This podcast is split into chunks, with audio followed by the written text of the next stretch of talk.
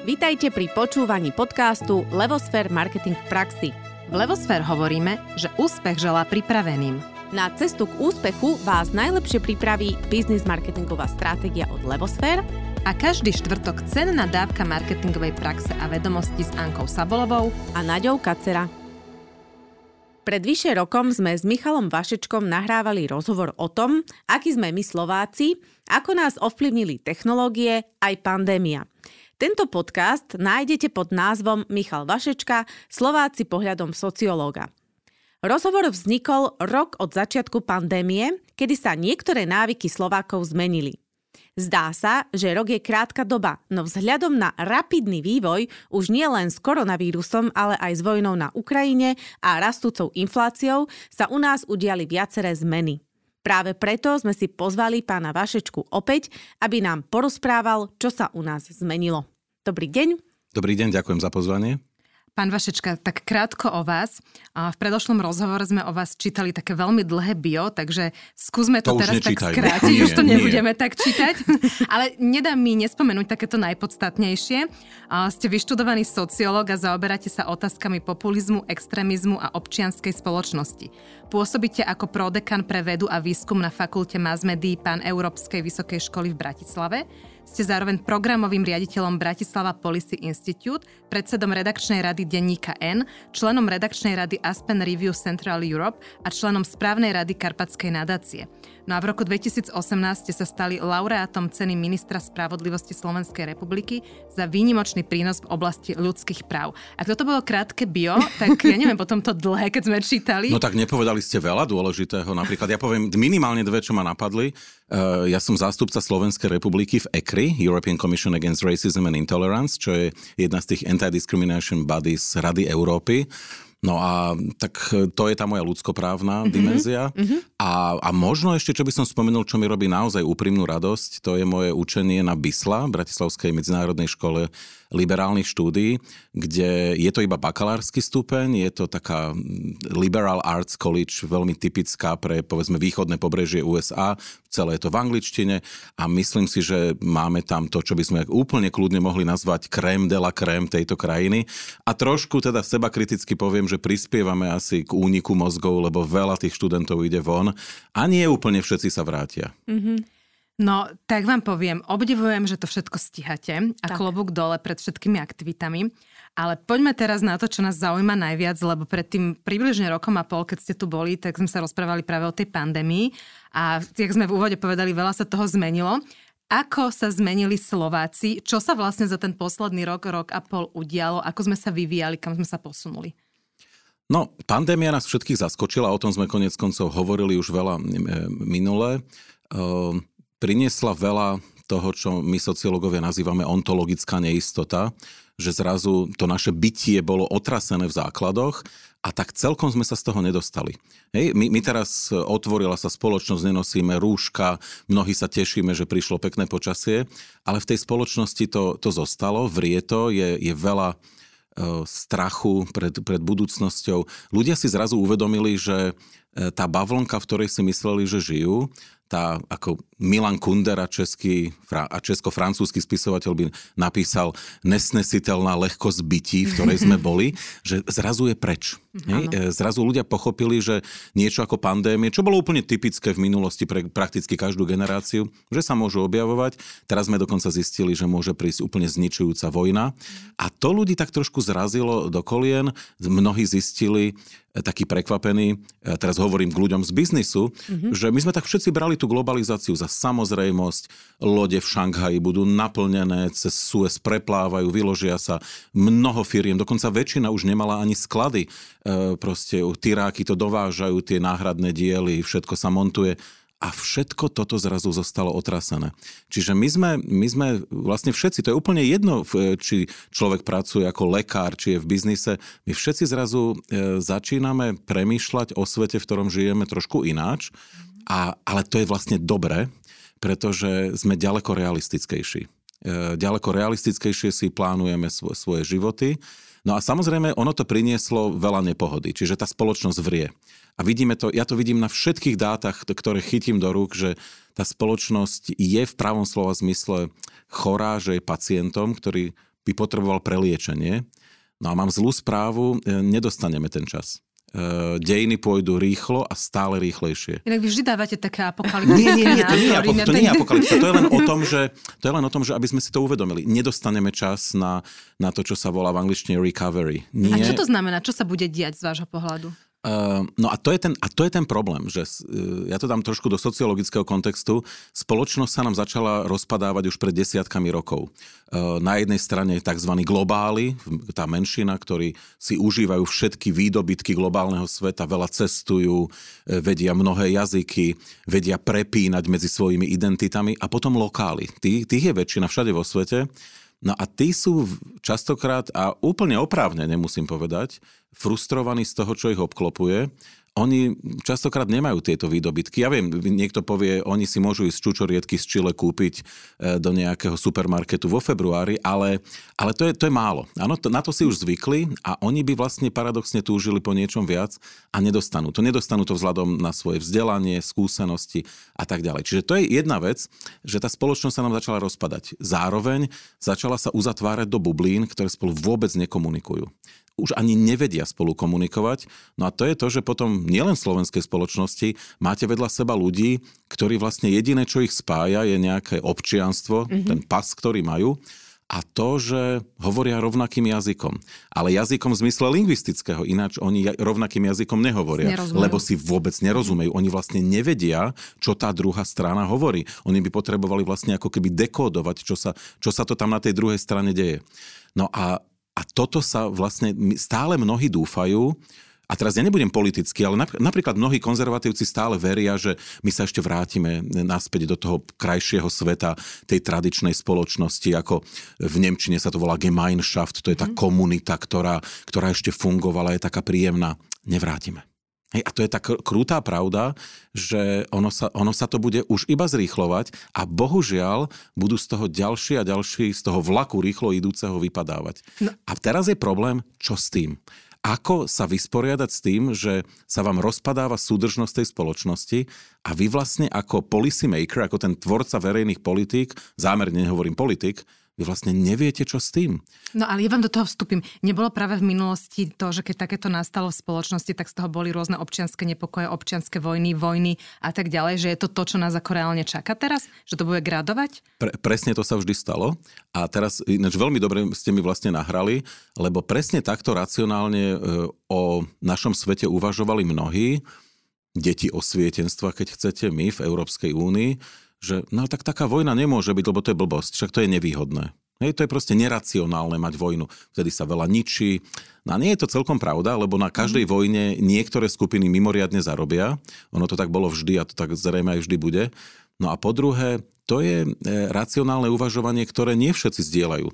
Hej, proste na, na svete je strašne veľa iracionality ľudstvo predstavuje takú tú zvláštnu zmes geniality a úplného idiotstva. Um, viete, na jednej strane my sme technolo- my každý deň vieme vymyslieť neuveriteľné veci. Určite aj vás fascinuje, keď sledujete, čo všetko ľudia boli schopní vymyslieť. Ja, ja som taký nadšený a ja som veľmi napríklad optimistický ohľadne technológií do budúcna, čo všetko budeme schopní zmeniť. Že budeme schopní vyrábať energie, ktoré budú ako nekonečné, tak hej, ja neviem, z deutéria, z tej ťažkej vody ale, ale zároveň som veľmi skeptický, že keď tie technológie dáte do rúk ľuďom, čo s nimi oni urobia. Oni vlastne nemajú tie soft skills, tie zručnosti na to, aby ich vedeli využívať iba k tomu, aby sa tá spoločnosť pohýnala dopredu. Oni častokrát vlastne ich použijú spôsobom, ktorý tí, čo to tzv. vynaliezali, tak sú úplne šokovaní, kam to mohlo viesť. Poďme sa teraz trošku viac tak povenovať Slovensku a vôbec Slovakom lebo toto nás tak akože v podstate v tom marketingovom podcaste a vôbec takým tom obchodnom, pod, pod, obchodnom marketingovom podcaste zaujíma, že čo teda vlastne ten spotrebiteľ, alebo čo my Slováci máme teraz uh, uh, v hlavách, lebo vidíme, že sme rozdelili na dve časti, že je tu nejaká polarizácia. Boli sme počas pandémie, teraz zase vojna, potom zdvíhanie cien, inflácia, že Aký to vlastne je teraz Slovak? On je čo, zmetený? Je vystrašený? Alebo je aj aj? Alebo sú tu nejakí takí, ktorí... Napríklad, lebo ja to sama na sebe vidím, že ja napríklad e, som stále naladená tak, že že to, že, že to dáme, hej? Že, že proste to recovery príde, ale neočakávam, že to bude také, ako to bolo predtým. Otázka je, či to predtým fakt bolo také dobré. Hej, lebo nie, niekedy ten rast e, sa zastaviť musí a uh, ideme do nejakej, uh, do nejakej kvality, tak toto mi skúste po, pomôcť ako marketérke, že čo tí to, to máme veľa, sú? To máme veľa no, otázok v no. jednom, no, no ale v krátkosti to, že e, mnohí ľudia, a vy ste to veľmi presne povedali, mnohí ľudia túžia vrátiť sa tam, odkiaľ vyšli, vrátiť sa k tej svojej istote. Hej, doslova Áno. ontologickej mm. istote. A je to úplne prirodzené. Ja som to fascinovaný, mimochodom sledoval už počas um, tej pandémie, že ľudia stále čakali, vrátime sa do sveta, z ktorého sme vyšli. A ja som na to pozeral od začiatku a si hovorím, fúha, vy budete strašne sklamaní všetci, no. lebo my sa už do toho sveta nikdy nevrátime. To neznamená, že ten svet, ktorý príde, bude zlý, Presne ale tak. rozhodne bude iný. Tak. Hej, tá inakosť tam je, tam je dôležitá. Ale veľa ľudí o tom takto nerozmýšľalo. A teraz oni sú vlastne sklamaní, oni sú zaskočení, lebo niečo sa im zmenilo. A zmenilo sa to príliš rýchlo. A vôbec netreba obviňovať ani Slovákov, ani nikoho vo svete. Totižto málo ľudí, to je menšina v spoločnosti, ktorá je, je taká, ktorá je schopná absorbovať rýchlosť zmien, ktoré dnes prebiehajú. My to nemáme, my to nemáme ani ako druh živočíšny, hej, ľudský rod, nemáme to v sebe, aby sme toto zvládali za, za jeden život. Naši predkovia častokrát za jeden život tak žili v jednej dedine.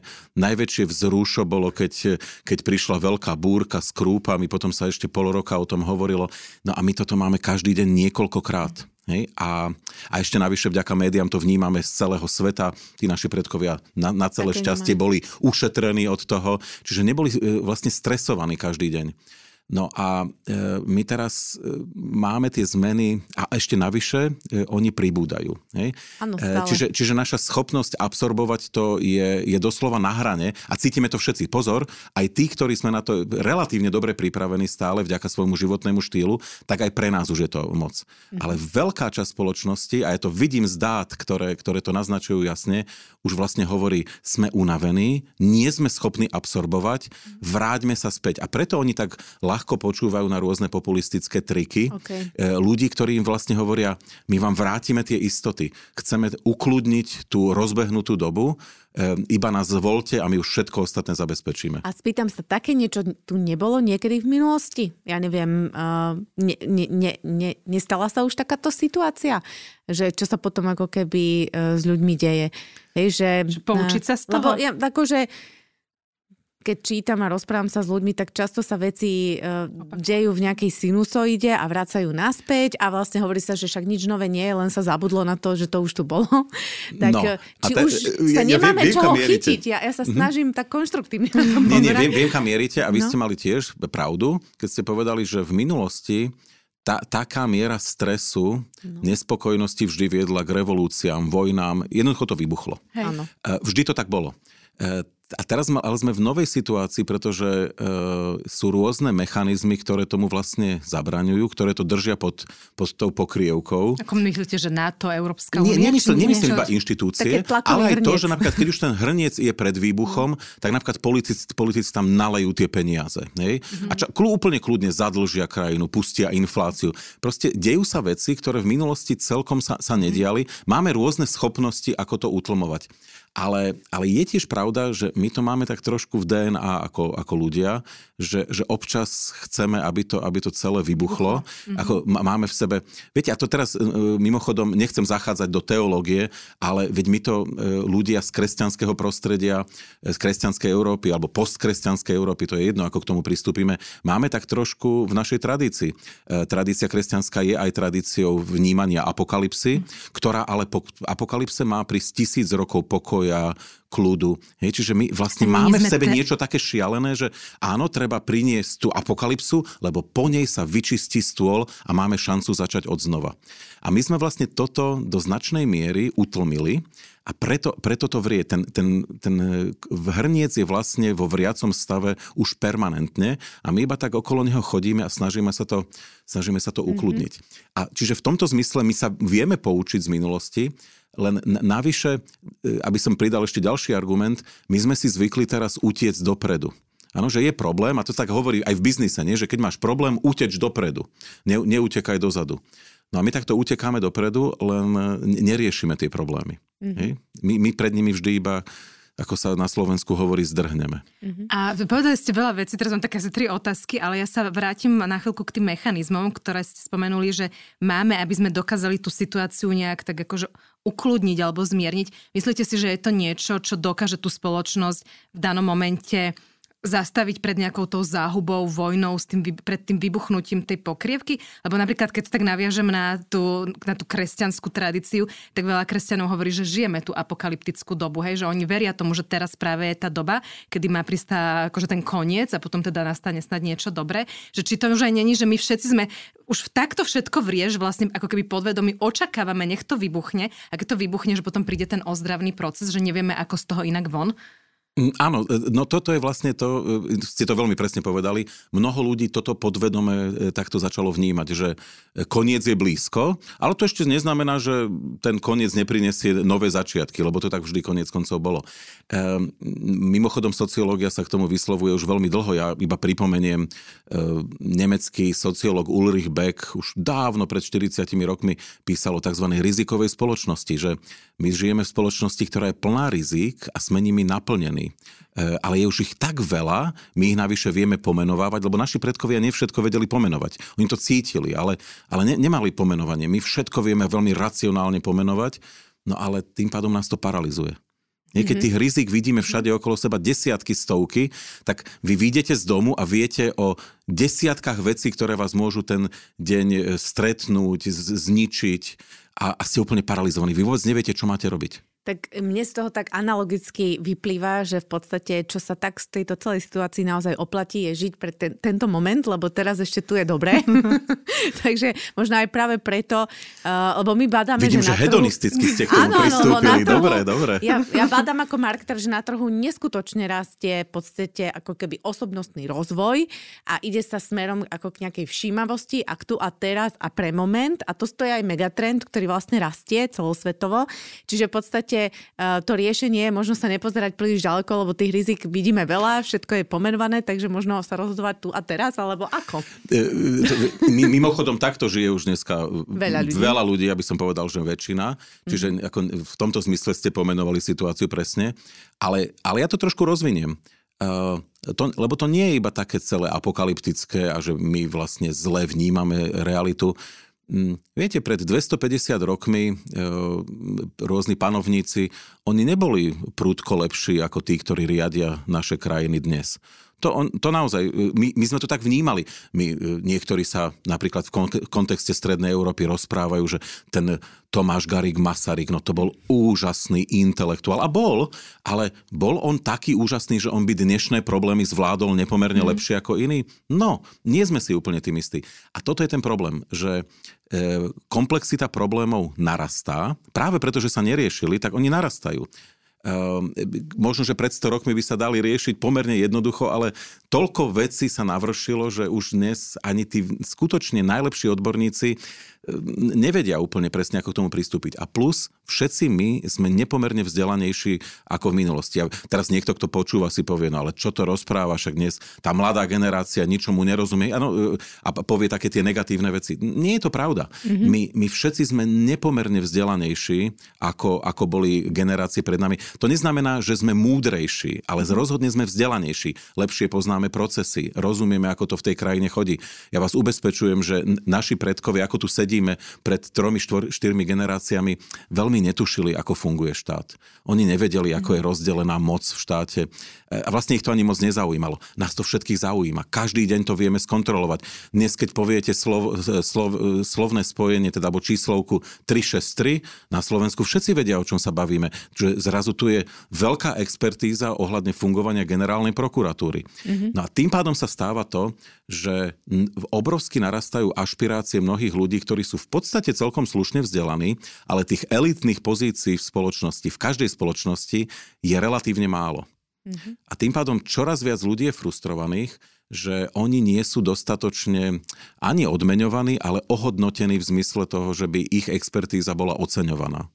Lebo oni majú pocit, nevždy oprávnený, že oni v skutočnosti by mali byť niekde nepomerne vyššie. Mm-hmm. A tým pádom sa tá frustrácia ešte prehlbuje.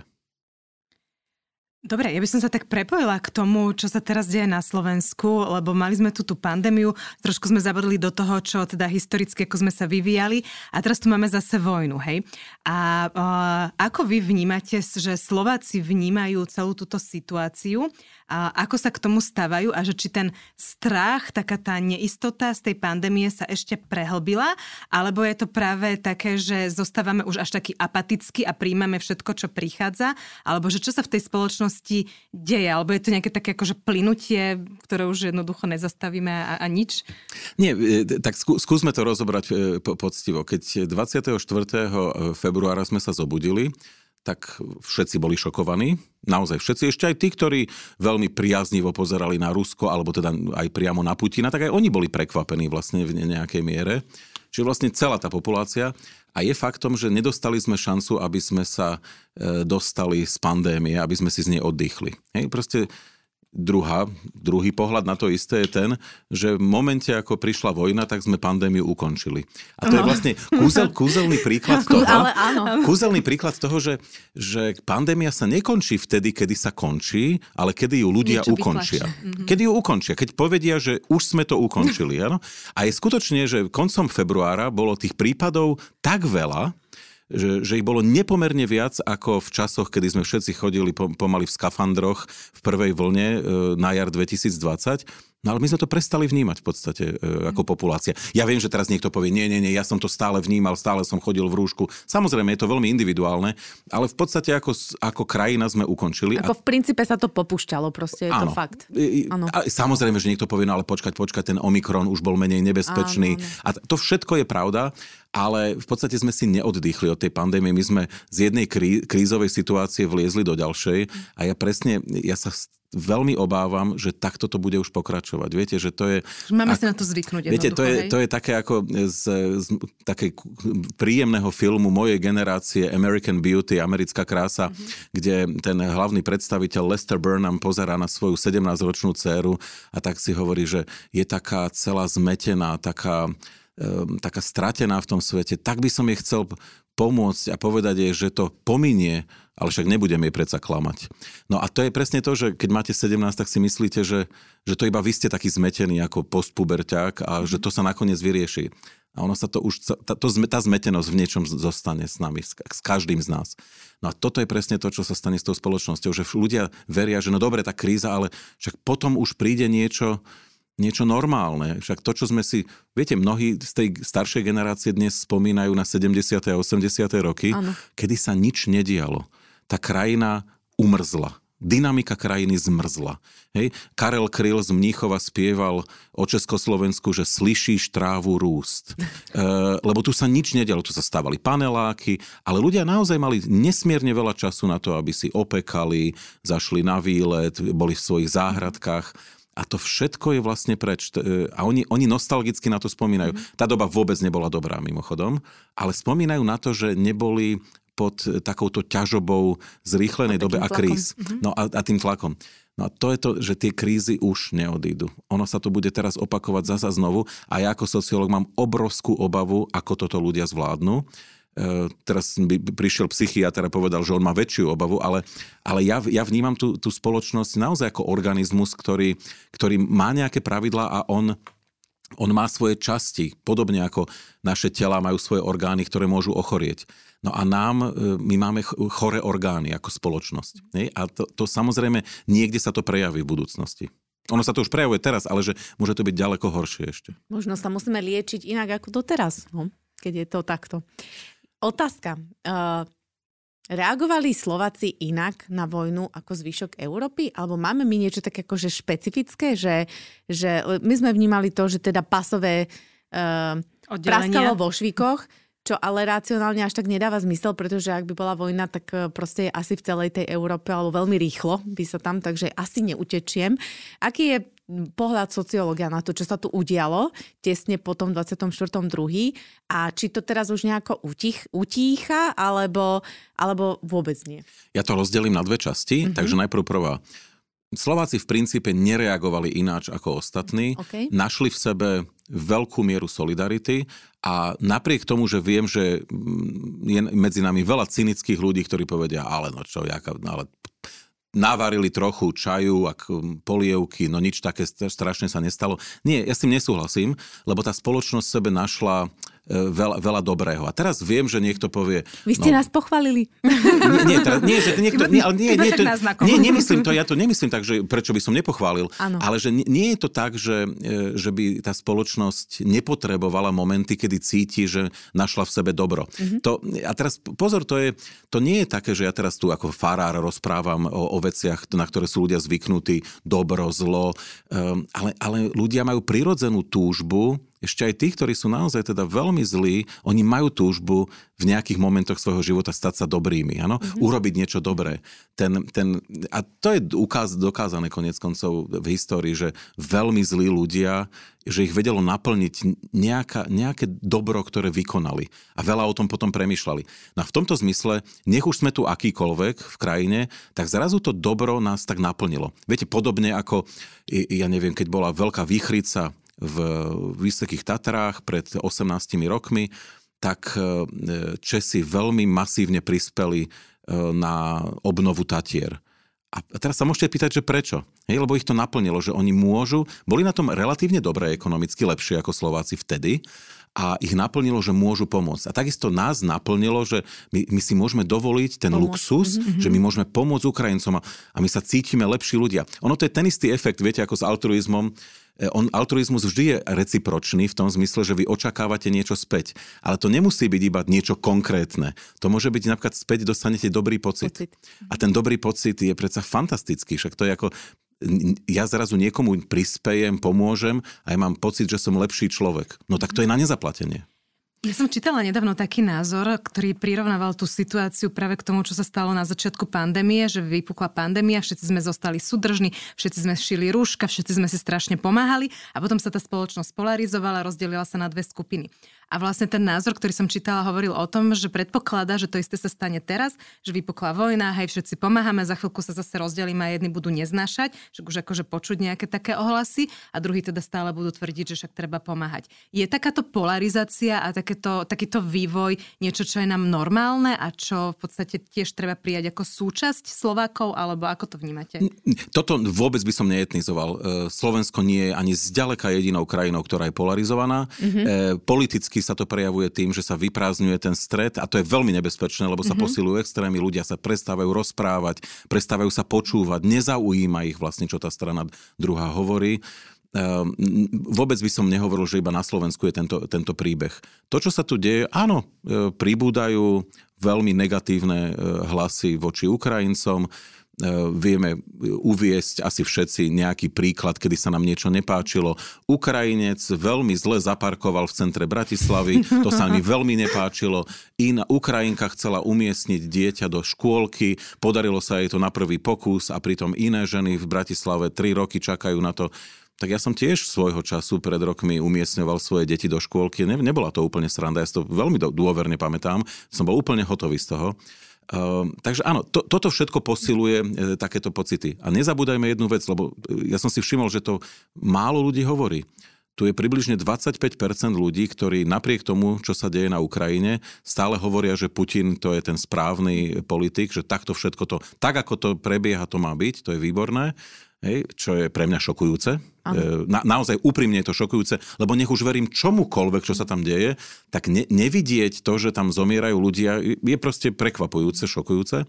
No, takže to sú ľudia, ktorí v skutočnosti, keď vidia Ukrajincov, tak vlastne ich môžu považovať za nepriateľov. Lebo títo, táto časť slovenskej spoločnosti je pod tak silným vplyvom tej ruskej propagandy, že vlastne to, že oni potom niekde nakreslia to, to hnusné zetko, je, je, je vlastne, sa dá očakávať. Mm-hmm. No a to, to, na toto my zabúdame, že my vidíme iba polarizáciu a vidíme ako keby nepochopenie. Ale to tak celkom nie je. Jedna časť, aj keď je menšia, tých, ktorí podporujú Putina, dnes to sú, to sú autentickí autoritári, ktorí skutočne by chceli, aby na Slovensku bol ten režim veľmi podobný tomu, ktorý je v Rusku myslia to vážne, nie je to nejaká mílka, lebo my stále hovoríme, že oni sú pod vplyvom propagandy, oni sú pomílení. Pozor, nejaká časť môže byť taká a druhá to má premyslené. Oni vedia, čo hovoria. Oni sa naozaj vymedzujú voči demokratickému režimu a chcú to zmeniť. A tých ľudí na Slovensku, a preto to hovorím, a to je to negatívne, lebo aby som naplnil ano. svoju, ano. Uh, svoju povesť negativistu. Uh, no, týchto ľudí bohužiaľ na Slovensku je viacej ako v susedných krajinách. Uh-huh. A pribúdajú, je, alebo sa držia? Nie, nepribúdajú, nepribúdajú, ale je ich veľmi veľa. Je ich viac. Napríklad v Maďarsku je ľudí, ktorí podporujú autoritárske riešenia, e, v podstate výsostne protidemokratické je menej, dokonca výrazne menej ako na Slovensku. A to pritom tam majú toho Orbána. No, to som prekvapená, hej. No, dobre. Čiže inými slovami, tu istá ich... objednávka mm-hmm. na autoritársky režim nie je zanedbateľná a mali by sme o tom začať hovoriť ďaleko otvorenejšie, že tu sa, lebo my stále sa bavíme a vlastne to je dehonestujúce, že hovoríme, vy ste pomílení, vy tam tie konšpiračné teórie mm-hmm. splietate a tak. A vlastne tí ľudia sa môžu e, cítiť aj dotknutí. Mm-hmm. Ďaleko lepšie by bolo povedať, no dobre, takže vy radikálne odmietate ten systém, ktorý je, čiže vy vlastne navrhujete, aby tu bol jeden silný vodca, ktorý bude búchať po stole a, a všetko vyrieši. Čiže toto vy chcete, áno?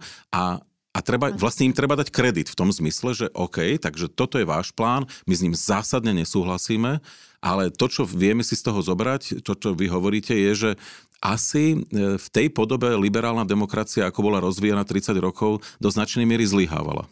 Hej, lebo, lebo bola rozvíjana konec koncov politikmi, ktorí sa k nej hlásili čisto pro forma. Viete, no keď mám byť ako veľmi nepríjemný, tak z 18 rokov, ktoré je Slovensko v Európskej únii, tak e, dve tretiny toho obdobia bol pri moci Robert Fico a Peter Pellegrini. Ano. Ehm, a dokonca viac ako dve tretiny, keď to rátam ako presne už na mesiace.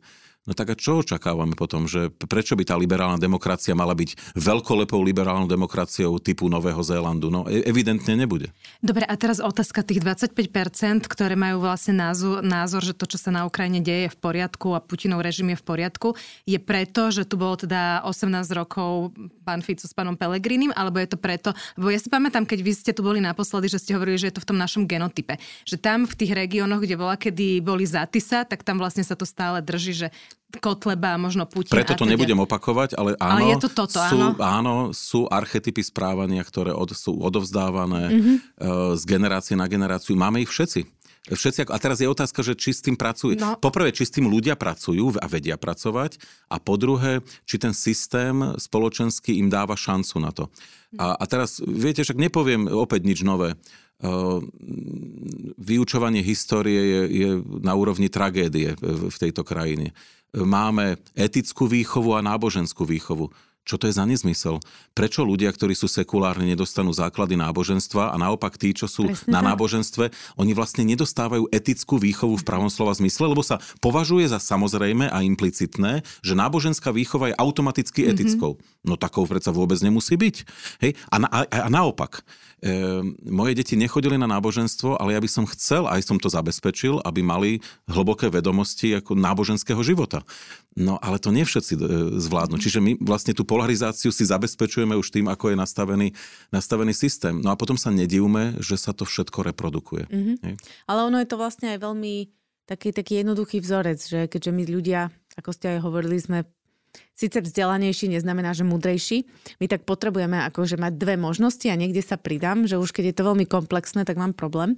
Ale otázka. Ja sa vrátim k tomu teda, čo sme teraz pomenovali, e, že v čom sme teda my Slováci rozdielní, tých 25% a tieto veci. E, čo podľa vás ako sociológa nás tým pádom čaká? Lebo tí Ukrajinci na Slovensku sú, asi tu nebudú len mesiac, asi možno niektorí zostanú a tak ďalej. Uh, bude toto mať nejaký výrazný vplyv na nás, Slovákov a vôbec spoločnosť, alebo sa to roztratí? Čo si myslíte?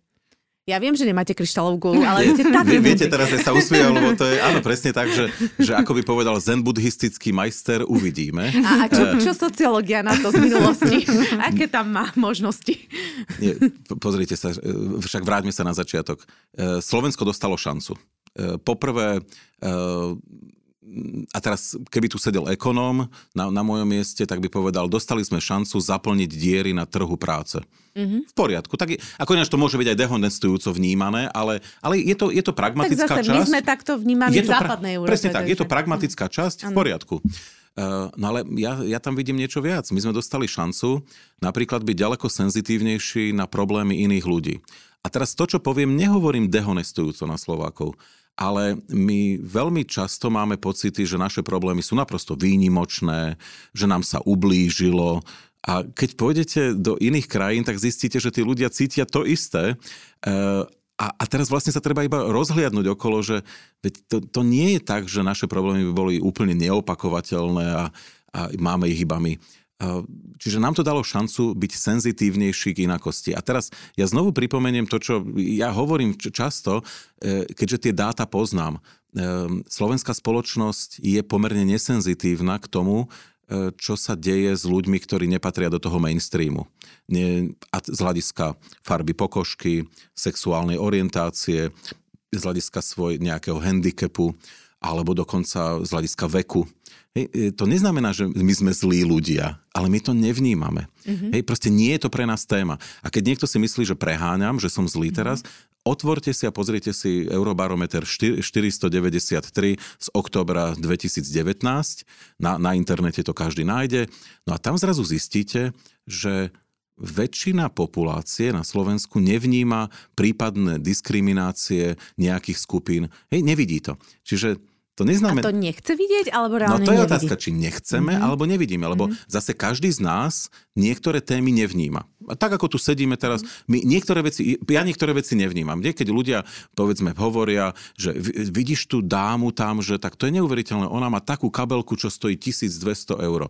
A ja poviem, to je fascinujúce. Ako, odkiaľ máš takúto informáciu? A, a teraz tá žena, ktorá mi to hovorí, čo to, je, to, kto vie každý, však to vidíš, pozri sa a ja nič nevidím. Ja mhm. nevidím vôbec nič. Hej.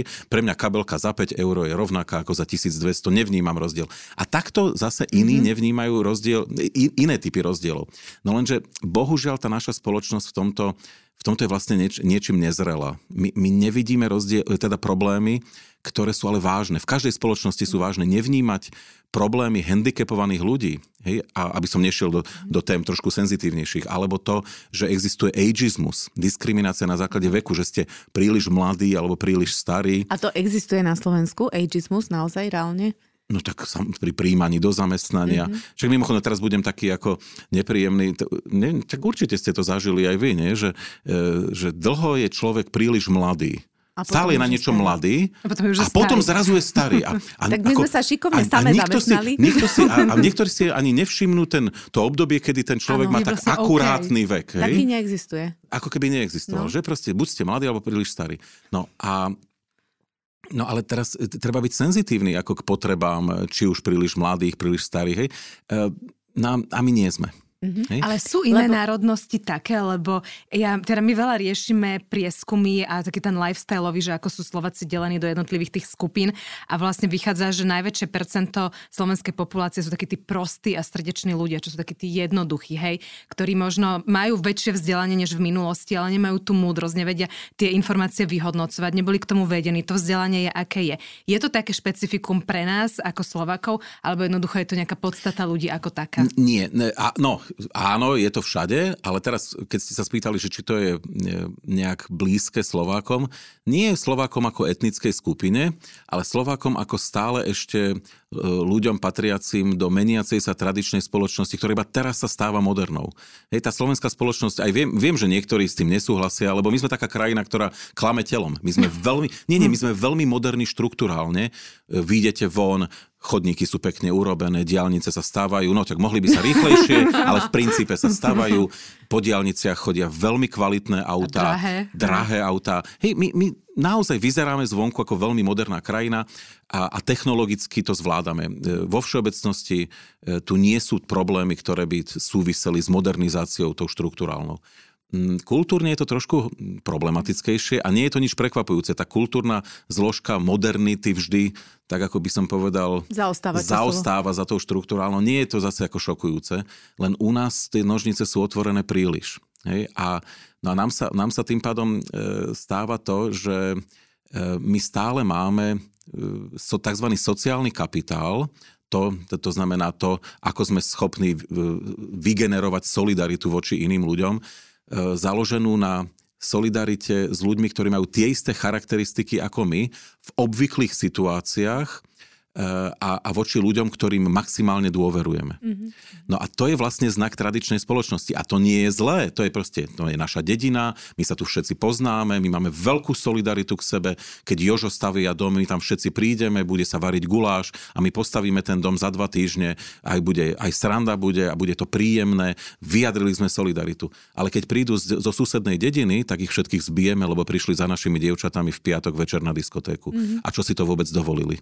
Hej, a to, to je, no my toto vlastne aplikujeme bez toho, aby sme si to uvedomili. Aj v modernom svete dnes bývame vo veľkých, väčších mestách, už nie na tých dedinách väčšinou, um, ale stále, stále to dobieha. A to sa zmení. Hej? Len teraz je otázka, aby sme ten sociálny kapitál, ktorý máme, zmenili na moderný sociálny kapitál, ktorý dneska vidíte v západnej Európe, že ľudia vedia vyjadriť solidaritu s ľuďmi, ktorí majú úplne iné charakteristiky. Pre mňa za mňa aj rasové, etnické, ano. sexuálne, keď chcete. Ale ako to zmeniť, veď to není také jednoduché. To no. pôjde celými generáciami, samozrejme. však to presne musia vymrať doslova generácie, nie? Aby sa tu niečo zmenilo. Nie, nie, to sa, nie? To sa dá, dá sa to upravovať a mimochodom určite to vidíte na mnohých ľuďoch vo svojom okolí, že, že niektoré veci niektoré veci uznali, zmenili, niektoré nevedia. Hej. A, a naozaj, niekedy je to ťažké. Ja vám dám taký príklad, na, naozaj, be, bez toho, aby som chcel vypichávať, tak ja už tiež nie som úplne najmladší a tiež ma niekedy niektoré veci prekvapia, ale veľmi rýchlo sa snažím ich spracovať. Takže príklad, e, mali sme študenta, e, nebudem hovoriť kde, ktorý e, prišiel zo zahraničia a hovoril o sebe, alebo hovorila, vlastne neviem, ako to aj povedať, že nie len, že teda patrí k skupine LGBTI+, ale že má niekoľko identít a že chce, aby sme ju oslovovali, alebo jeho, že oni, hej? Mm-hmm. Že to, mhm. lebo ich je tam viacej. Mm-hmm. Áno? E, čiže nie ona, ani on, mm-hmm. ani nie niečo medzi, ale oni. Mm-hmm. No a priznám sa, že chvíľu som sa nad tým zamýšľal, že bolo mi to, nepri, bolo mi to neprirodzené, no, ne, nebudem klamať. Áno. Ako, áno. A teraz niekto povie, fúha, aký on je netolerantný. Áno. Nie, ja som chvíľu, a som si potom povedal, hm, dobre, je mi to neprirodzené, ale budem to akceptovať. Ale niečo, stále som nad tým premyšľal, že, že či, či sme nezašli ďaleko. Priznám sa, že tam mm-hmm. sa mhm. vo mne ozval taký malý konzervatívec, ktorý hovoril, a mo, možno, že toto by sme už nemuseli. nemuseli. Hej, ale potom som si povedal, nie, ja to budem akceptovať, lebo, lebo ten človek, alebo ona, vlastne neviem, um, tak toto chce a cíti sa v tom dobre a nebude sa cítiť stigmatizovaný na ja sa ale ešte naspäť vrátim k tým Slovakom, lebo... Uh... Aha, my sme nedopovedali to no, dôležité. My sme to no tak áno. My sme ano. povedali iba jednu prvú dimenziu. Ano. No a druhá, druhá je tá, uh, hovorím, tá, tá problematickejšia. Uh, slovenská spoločnosť, a nepoviem nič nové, lebo to vidieť z dát už dlhodobo. Poprvé, je pomerne autoritárska, o tom sme už hovorili. Tá objednávka tu nie je vôbec malá a vôbec nie je zanedbateľná. Po druhé, E, slovenská spoločnosť je veľmi zahladená do rôznych problematických režimov tohto sveta. Tá akceptácia e, Putinovho režimu, zámerne hovorím Ruska, mm-hmm. hovorím Putinovho režimu, je nebývalá a chcem pripomenúť, že pred vojnou e, Vladimír Putin bol na Slovensku populárnejším politikom ako v Rusku samotnom. Áno čo je šokujúce do značnej miery. Ale zároveň to aj vypovedá o tom, že e, ľudia vlastne častokrát vnímajú toho Putina takého, ako ho by ho chceli mať, nie taký, ako on je. Podobne ako vnímajú Rusko, nie také, aké ono je, ale akého oni majú vysnívané, alebo si ho, si ho nejako zobrazujú sami pre seba. Mne to ináč pripomína niečím z minulosti, ďalekej minulosti, ten americký sen. Áno. Áno, že ľudia si zobrazovali Ameriku, pozerali nejaké hollywoodske filmy a to si mysleli, že to je tá skutočná Amerika. No a ona samozrejme vyzerá ináč. To je, e, každý, kto bol v New Yorku na Ellis Islande, tak tam nájde v tom kúzelnom e, múzeu migrácie takú, takú citáciu, že keď nás presviečali, aby sme išli do Ameriky, tak nám hovorili, že sú tam cesty e, dláždené zlatom. Keď sme prišli do Ameriky, zistili sme, že cesty nie sú dláždené zlatom, oni v skutočnosti neboli vydláždené vôbec. A od nás sa očakávalo, že my ich vydláždime. Áno. No a to je, to je niečo podobné, že ja, ako, ako teda z, v, tej, v tej ruskej verzii ako z Rádia Jerevan. Po, poznáte tie vtipy z Rádia Jerevan, tak áno, je to pravda, že Ivan Ivanovič Ivanov vyhral e, auto v Moskve? No, v princípe je to pravda, ale nie Ivan Ivanovič Ivanov, ale Denis Denisovič Denisov, nie v Moskve, ale v Leningrade, nie auto, ale bicykel a nevyhral, ale mu ukradli. No a toto je presne to, že oni majú niečo vysnívané a tá krajina je vlastne úplne iná. Takže to je, to je o tom, že táto skupina tu tiež je pomerne, pomerne veľká. No a poviem tretie, na Slovensku skupina ľudí, ktorá je v podstate protizápadná, protimenšinová, e, to, to, to je, ide to všetko dokopy. Viete, uh-huh. že v momente, kedy tam máte protimenšinovosť, nejakú mieru antisemitizmu, protizápadnosť, antiamerikanizmus, ono to už ide v celých balíkoch. Toto je jedna skupina vždycky. Hej? Ve, veľmi často. Uh-huh. Táto skupina je pomerne veľká. Čiže, čiže inými slovami, ľudí, ktorí sú presvedčení o tom, že budovať liberálnu demokraciu je dobré nielen preto, že v takej krajine sa dobre žije, a žije sa v nej dobre všetkým, ale že to má aj nejaké ekonomické výhody, že jednoducho slušná krajina, liberálna demokracia bude aj dobre prosperovať. Takých je tu pomerne, ako, no. vlastne sme v menšine. Mm-hmm. Ja, ja, ja k ním patrím, mm-hmm. ale sme, ja viem, že sme v menšine. A ja to vidím z tých výskumov dlhodobo. No a to je, to je vlastne ako niečím trápne, lebo nech už je to realita, že tí ľudia nevidia, že by E, tých posledných 32 rokov im niečo prinieslo, alebo to je iba ich percepcia, to je úplne jedno. Či je to iba vnímanie, alebo je to teda tvrdá realita. Ale vlastne tých 32 rokov ich nepresvedčilo, že, že ak niečo nefunguje, tak to nie je preto, že ten režim je problematický, ale preto, že my to robíme blbo. Mm-hmm. Viete, lebo keď liberálnu demokraciu budoval Vladimír Mečiar a Robert Fico, tak to nemohlo dobre dopadnúť. Áno? E, čiže asi to je tak, že hľadali sme nepriateľa a nepriateľ sme boli my. Mm-hmm. No a toto všetko, čo som teraz povedal, samozrejme ma nenaplňa nejakým ohromujúcim optimizmom do budúcna, e, pretože navyše Slováci, znovu pripomeniem, e, je menšina ľudí, ktorí sa cítia ako západní ľudia. My sme sa stali súčasťou západu a, ale vlastne my sme súčasťou toho západu vždy boli. Viete, že keď e, na Slovensku, ktoré stále je, väčšinovo rímsko-katolícke, poviete, že sme súčasťou západu, tak niektorí sa pomaly ohradia. A ja vlastne som zaskočený, no veď keď ste rímsky katolík, tak ste definíciou zá, e, ako súčasťou západu, západu z definície. Mm-hmm. Lebo ste pod Rímom. Hej, to ste západnou Európou. Východná to je niečo iné. No ale e, tu je taký chaos v tých pojmoch, mm-hmm. že, že ľudia vlastne sa k tomu západu prestali hlásiť. Ja sa ešte opýtam tak úplne ľudsky a úplne, že neodborne. Že mne to niekedy tak prípada, že tá druhá skupina, ktorá je v takej tej väčšine, však oni reálne musia vidieť, že za tých 30 rokov sa to niekam posunulo. Oni ako rodiny sa posunuli, vzdelanie a tak ďalej, však to, to sa nedá nevidieť. Že niekedy mi je to také a, a neviem, či to sociológia pozná, že proste vymýšľajú. Hej, že jednoducho je to také akože ľudské, že, že tak, e, tak chcem mať nejaký názor, tak mám tento názor. Budem si za ním stáť, ale nemám veľmi argumenty, argumenty. nemám mm-hmm. veľmi ako nejaké dôkazy, Um, história pre mňa nepracuje no nič, ale proste ja som si povedal, dupnem si nožkom a, a ja mám právo rozprávať, lebo to je demokracia a tým pádom budem rozprávať a proste taký, taký to je môj postoj. Nemáme toto my ako, ako Slováci, že tak viacej uh, vo vienku. Lebo niekedy mám ten pocit, že, vy, no, že e, Áno, ja viem, kam mierite, že sú skupiny, v Európe, ktoré majú pocit, že to, čo si vybojovali, že si naozaj teraz zaslúžia a že si to chcú užiť. A tam je niekde ukrytý ten problém, že či naozaj my sme tak strašne bojovali za, za to, čo sme dostali. A teraz, viete, že nechcem byť nepríjemný, ale e, rok 89 na Slovensku prebehol skôr v mestách, veľmi výrazne v Bratislave a aj to, aj, a zmeny, ktoré prišli, by neprišli bez, bez toho, že sme boli súčasťou Československa. E, začiatky Slovenskej republiky boli veľmi náročné, potom sa tá spoločnosť veľmi zmobilizovala, e, dosiahla nejaké výsledky a potom ich vlastne tiež tak akože zahodila v mene nejakého ekonomického rozvoja. Vlastne to je to, je to čo my, my na tom vnímame, že, mm, že v mene ekonomického rozvoja sme schopní obetovať všetko. Čiže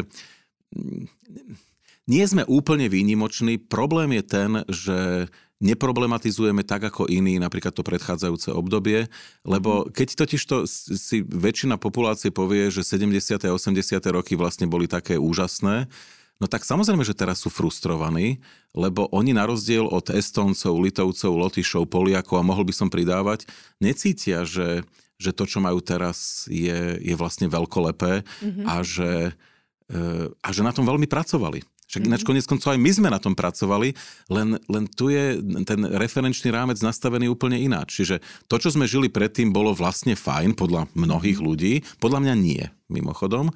No a po druhé, e, tu boli ohromné ilúzie, že po 89. my ten tzv. západ doženieme rádovo za pár rokov. Ano. A teraz mimochodom, ja si to pamätám veľmi dobre, tu boli ľudia, ktorí vôbec neboli hlúpi a hovorili, no tak dobre, 3-4 roky a my doženieme to Rakúsko. A niektorí povedali, že nie, to nebude také rýchle, to tak až za 7. A ja som, áno, a ja som vtedy bol mladý človek, som na to pozeral. Mne to nejak nešlo do hlavy, že to, to sa mi zdá nejaká blbosť, že toto bude trvať dlho. Ja som vtedy ako študent sociológie veľmi pozorne počúval, čo ten Ralph Darendorf hovoril, že legislatívne zmeny zásadného charakteru, to urobíte rýchlo, za 6 mesiacov, ekonomické povedzme za 6 rokov, ale že tá spoločnosť, to, to je 60 rokov, že tam sa musia vymeniť dve generácie aby, aby tá spoločnosť začala fungovať tzv. štandardnejšie. No lenže problém je, že už nikto z nás, ani Slovensko, ani nikto iný nedostane 60 rokov vývoja, šta, by som povedal pokojného, lebo prichádzajú tie zmeny, zmeny prichádzajú mm. pandémie, krízy a s tým sa nepočítalo. Viete, to je ako keď Masaryk hovoril v 18. roku, dajte mi 60 rokov a urobím z Československa záhradku. Mm. E, ale nedostal, nedostal ju. Hej? E, a to je to vlastne, áno, za 60 rokov pokojného vývoja sa dá urobiť niečo fantastické. Veď sa pozrieme na Škandináviu. Švédsko, Norsko, no to sú presne krajiny, ktoré neprechádzali žiadnymi ruptúrami. Hej? Proste celé desiatky rokov systematicky mohli pracovať, navyše ani sa tam tak strašne nekradne, aj sú isté elementárne konsenzy o tom, že čo sa chce robiť. No dobre, a keď toto sa robí 50-60 rokov v kúse, ono to tam potom aj teda vyzerá. Áno. Ja by som sa ešte dotkla jednej témy záverom nášho rozhovoru a to je inflácia. Lebo prebrali sme trošku tú pandémiu, čo bola, prebrali sme aj Ukrajinu, popri tom sme prebrali ešte kadejaký vývoj celej našej spoločnosti. Ale teraz vlastne, čo sa okrem iného deje, je práve to, že teda máme infláciu, ktorú Slováci vnímajú teda každý po svojom. Ako to vyhodnotíte? Ako ju Slováci vnímajú? Ako reagujú na zvyšovanie cien, na to, čo sa tu deje, aj mimo teda vojny a pandémie, ktorá stále ešte niekde prebieha? Mm, ja si myslím, že reagujú štandardne ako... Nie, v Čo tomto, majú robiť? V tomto, nie, v tomto by som povedal, že... Mne sa zdá eh, totiž, že dobre reagujú. To nie, si... však reagujú úplne štandardne. No a toto je zásadná vec. E, predsa za 32 rokov sme sa všetci naučili chodiť eh, v tom, čo je kapitalizmus, vo všetky, v dobrom aj v zlom. Hej, a ja to, ja to vždy, už som to veľakrát hovoril, ale veď my sme do 89. naozaj úplne nerozumeli tomu kapitalizmu. My sme mali fa- úplne falošné ilúzie. A teraz niekto povie, že fúha, čo to rozpráva, ja som bol in. No nie je to celkom tak, lebo keby ľudia boli takí, takí úžasne pripravení na kapitalizmus, tak predsa tu nemohlo prísť k takým úspechom s tými Ponziho schémami. BMG, Horizont, však toľko ľudí tam, vzdelaných ľudí tam malo peniaze a keď, ja si pamätám, ako som to tým ľuďom hovoril, sa zbláznili, to je Ponziho schéma. A to čo myslíš Ponziho schémou? No pyramída, to celé padne. Nevieme, možno zajtra, možno až o 5 rokov, ale raz to padne. A tie, o tie peniaze tí ľudia prídu, lebo oni tam v skutočnosti nie sú. To je prázdna schránka, kde sa to celé... No, tí ľudia tomu nerozumeli. A to, bol, to už bol rok 2000. Hej? Čiže my sme sa naučili na vlastných chybách. Dnes e, ľudia si vedia vypočítať e, ešte aj hypoték, pri hypotéke, že čo to znamená, keď je taká interest rate e, a že akú my máme výhodu tým, že máme euro.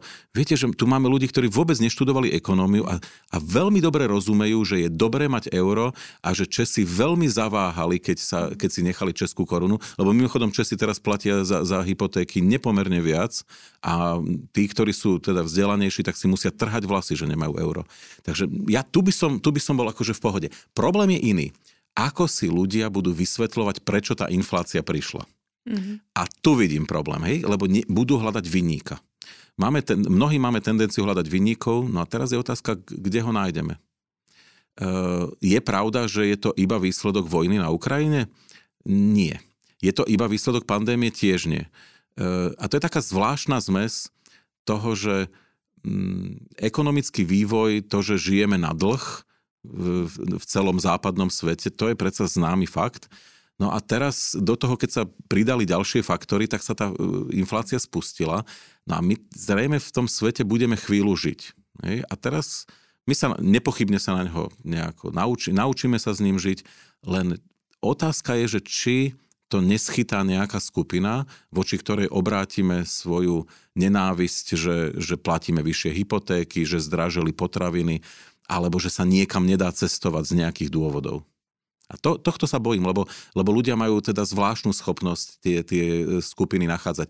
A, a pripomeniem iba, ne, nechcem to vyťahovať e, takto ako násilne, po prvej, prvej svetovej vojne to, ako Hitler použil antisemitizmus, veď to bol, on bol antisemita presvedčený vnútorne, ale mnohí iní ľudia možno by vôbec nesklzli k takému strašnému antisemitizmu, keby ich niekto nepresviečal, že za všetko vaše prí, tie príkoria a chudobu, ktorá prišla po vojne, sú, je vinná táto jedna skupina. No a teraz pozerajúc sa na rôzne typy populistov, ja sa bojím, že, že to príde veľmi rýchlo, to ukazovanie. Ehm, a, a vlastne teraz to hovorím, lebo ja za tým samozrejme čiastočne vidím aj toho Putina, ehm, odvážanie obilia z Ukrajiny. Samozrejme, že sa zvýšia ceny e, chleba niekde v, v Afrike, tým pádom sa môže zvýšiť e, migrácia. No a napríklad tým pádom za migráciu, za, za infláciu ešte niekto bude obviňovať nebodaj utečencov. Áno? Urobí oblúk, ktorý v podstate je úplne nezmyselný. No, no. dobre. Takto. Ale som nepovedal, že sa to stane, ano, ano. lebo keď vieme, že, že sa to môže stať, tak vždy môžeme vieme robiť, ro, ro, ro, vieme o tom hovoriť, vieme robiť protiopatrenia, vieme demaskovať tých, ktorí toto hovoria. Dobre, pán Vašečka, veľmi pekne ďakujeme, lebo už e, vlastne ten náš čas prešiel, s vami sa tak parádne rozpráva, že ani, ani nevieme, kedy, kedy ubehne. A to sme si ani nič nenaliali. A to sme si ani nič nenaliali a to ešte máme kopec otázok, však ich tu bolo veľa. Ale opäť e, jeden veľmi zaujímavý rozhovor. E, ďakujeme teda za všetky vaše vhľady, áno, vhľady, dobre som to povedala. A sme radi, že ste prijali toto pozvanie. My máme ešte takú štandardnú poslednú otázku, aj keď vám je ju ťažko položiť, že čo by ste našim posluchačom odporučili v súvislosti s marketingom. Tak ja neviem, keď máte nejakú takú praktickú radu na záver, No, to, to, ste, to ste ma podcenili. nie, poču, nie, nie, nie. Tak e, ja mám bližšie k tomu sociálnemu marketingu, ano. samozrejme. Uh, takže ľudia, ktorí sú z biznisu, budú z biznisu a práve preto, že patria k tej mladšej generácii, tak vidia veci už nepomerne širšie ako v minulosti, tak ich chcem upozorniť na to, aby, aby vnímali, čo sa, čo sa deje z hľadiska CSR, Corporate Social Responsibility a toho celého sociálneho marketingu v zahraničí, v tých najvyspelejších krajinách, aby nezmrzli v tom, čo je typické dnes pre Slovensko. A teraz vysvetlím, o čom hovorím. Kedy si bolo da, už dávno Ináč na Slovensku mnohí takto rozmýšľajú stále, ale dobre v minulosti, že pre firmu bolo dôležité mať zisk a dodržiavať zákon. Hej, to vla- nič iné nemusela robiť. Potom prišiel samozrejme pohľad e, od začiatku 70. rokov iný, myslím 70. rokov na západe, u nás od 90. rokov, že nie firma musí mať nejakú spoločenskú zodpovednosť a teda či už v ekonomickej oblasti, v environmentálnej a tak ďalej, sociálnej. No a mm, a prišli samozrejme rôzne také tie e, pokusy vtiahnuť ľudí, ne, ne, nenechať ich byť obyčajnými klientami a konzumentami, ale vtiahnuť ich e, do, do tej hry. Áno, že nekupujete iba niečo, but you are buying something into. Áno, stávate sa súčasťou nejakej hry. Starbucks vám ponúka dobrú karmu. Hej? E, ne, nepijete iba kávu, ale pijete spolu s tou kávou dobrú karmu, lebo je to fair trade a tak ďalej.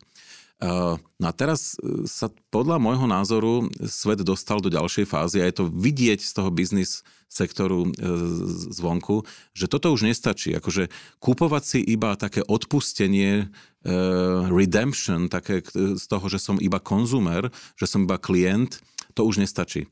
Ten biznis bude musieť jednoducho vojsť ďaleko ťažšími topánkami do tvorby verejných politík a to sa aj deje v zahraničí. A teraz, e, viete, niekto povie Musk, niekto iný povie iné meno. A to sú ľudia, ktorí dnes sa už nezmierujú iba s tým, že majú niečo naprávať, trošku vylepšiť, ale oni zásadným spôsobom sa chcú stať e, partnermi pre štát a spolu so štátom a s občianskou spoločnosťou meniť politiky. Mhm. No a toto je to, čo je podľa mňa výzva pre, e, do, do budúcna pre ľudí v biznise na Slovensku. Aby začali takto o tom rozmýšľať. Ale to je práve dobrá cesta na to, aby sa veci zvrátili, o no, ktorých sme sa tu no, rozprávali. tak. Jednoznačne. jednoznačne. To som aj hovorila, že treba hľadať liek, ktorý to ešte no, nebol. Jednoznačne, len no, tí no. ľudia, ktorí tie peniaze majú a robia veľký biznis, by si nielen mali uvedomiť svoju zodpovednosť, ale vlastne aj šance.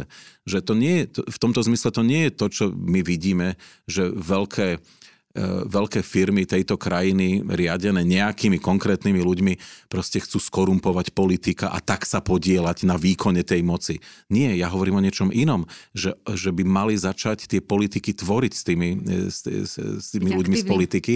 Presne to, čo konec koncov dnes vidíte v Spojených štátoch amerických alebo v Británii.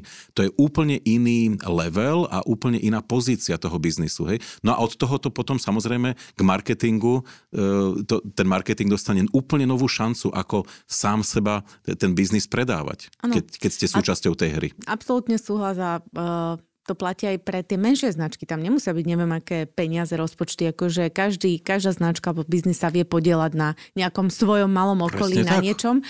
A to je niečo iné ako CSR, to už je vlastne ten brand purpose v podstate, o ktorom rozprávame. Dobre, ďakujeme veľmi pekne. Lúčime sa teda aj s vami, milí posluchači. Veríme, že vás tento rozhovor zaujal. Sme radi, že sme ho pre vás mohli priniesť a pripraviť. Želáme všetko dobré a posielajte spätnú väzbu. Za každú sme veľmi vďační. Ďakujeme pekne. Dovidenia. Ďakujem za pozvanie. Dovidenia. Ďakujeme. Dovidenia. Krásny deň.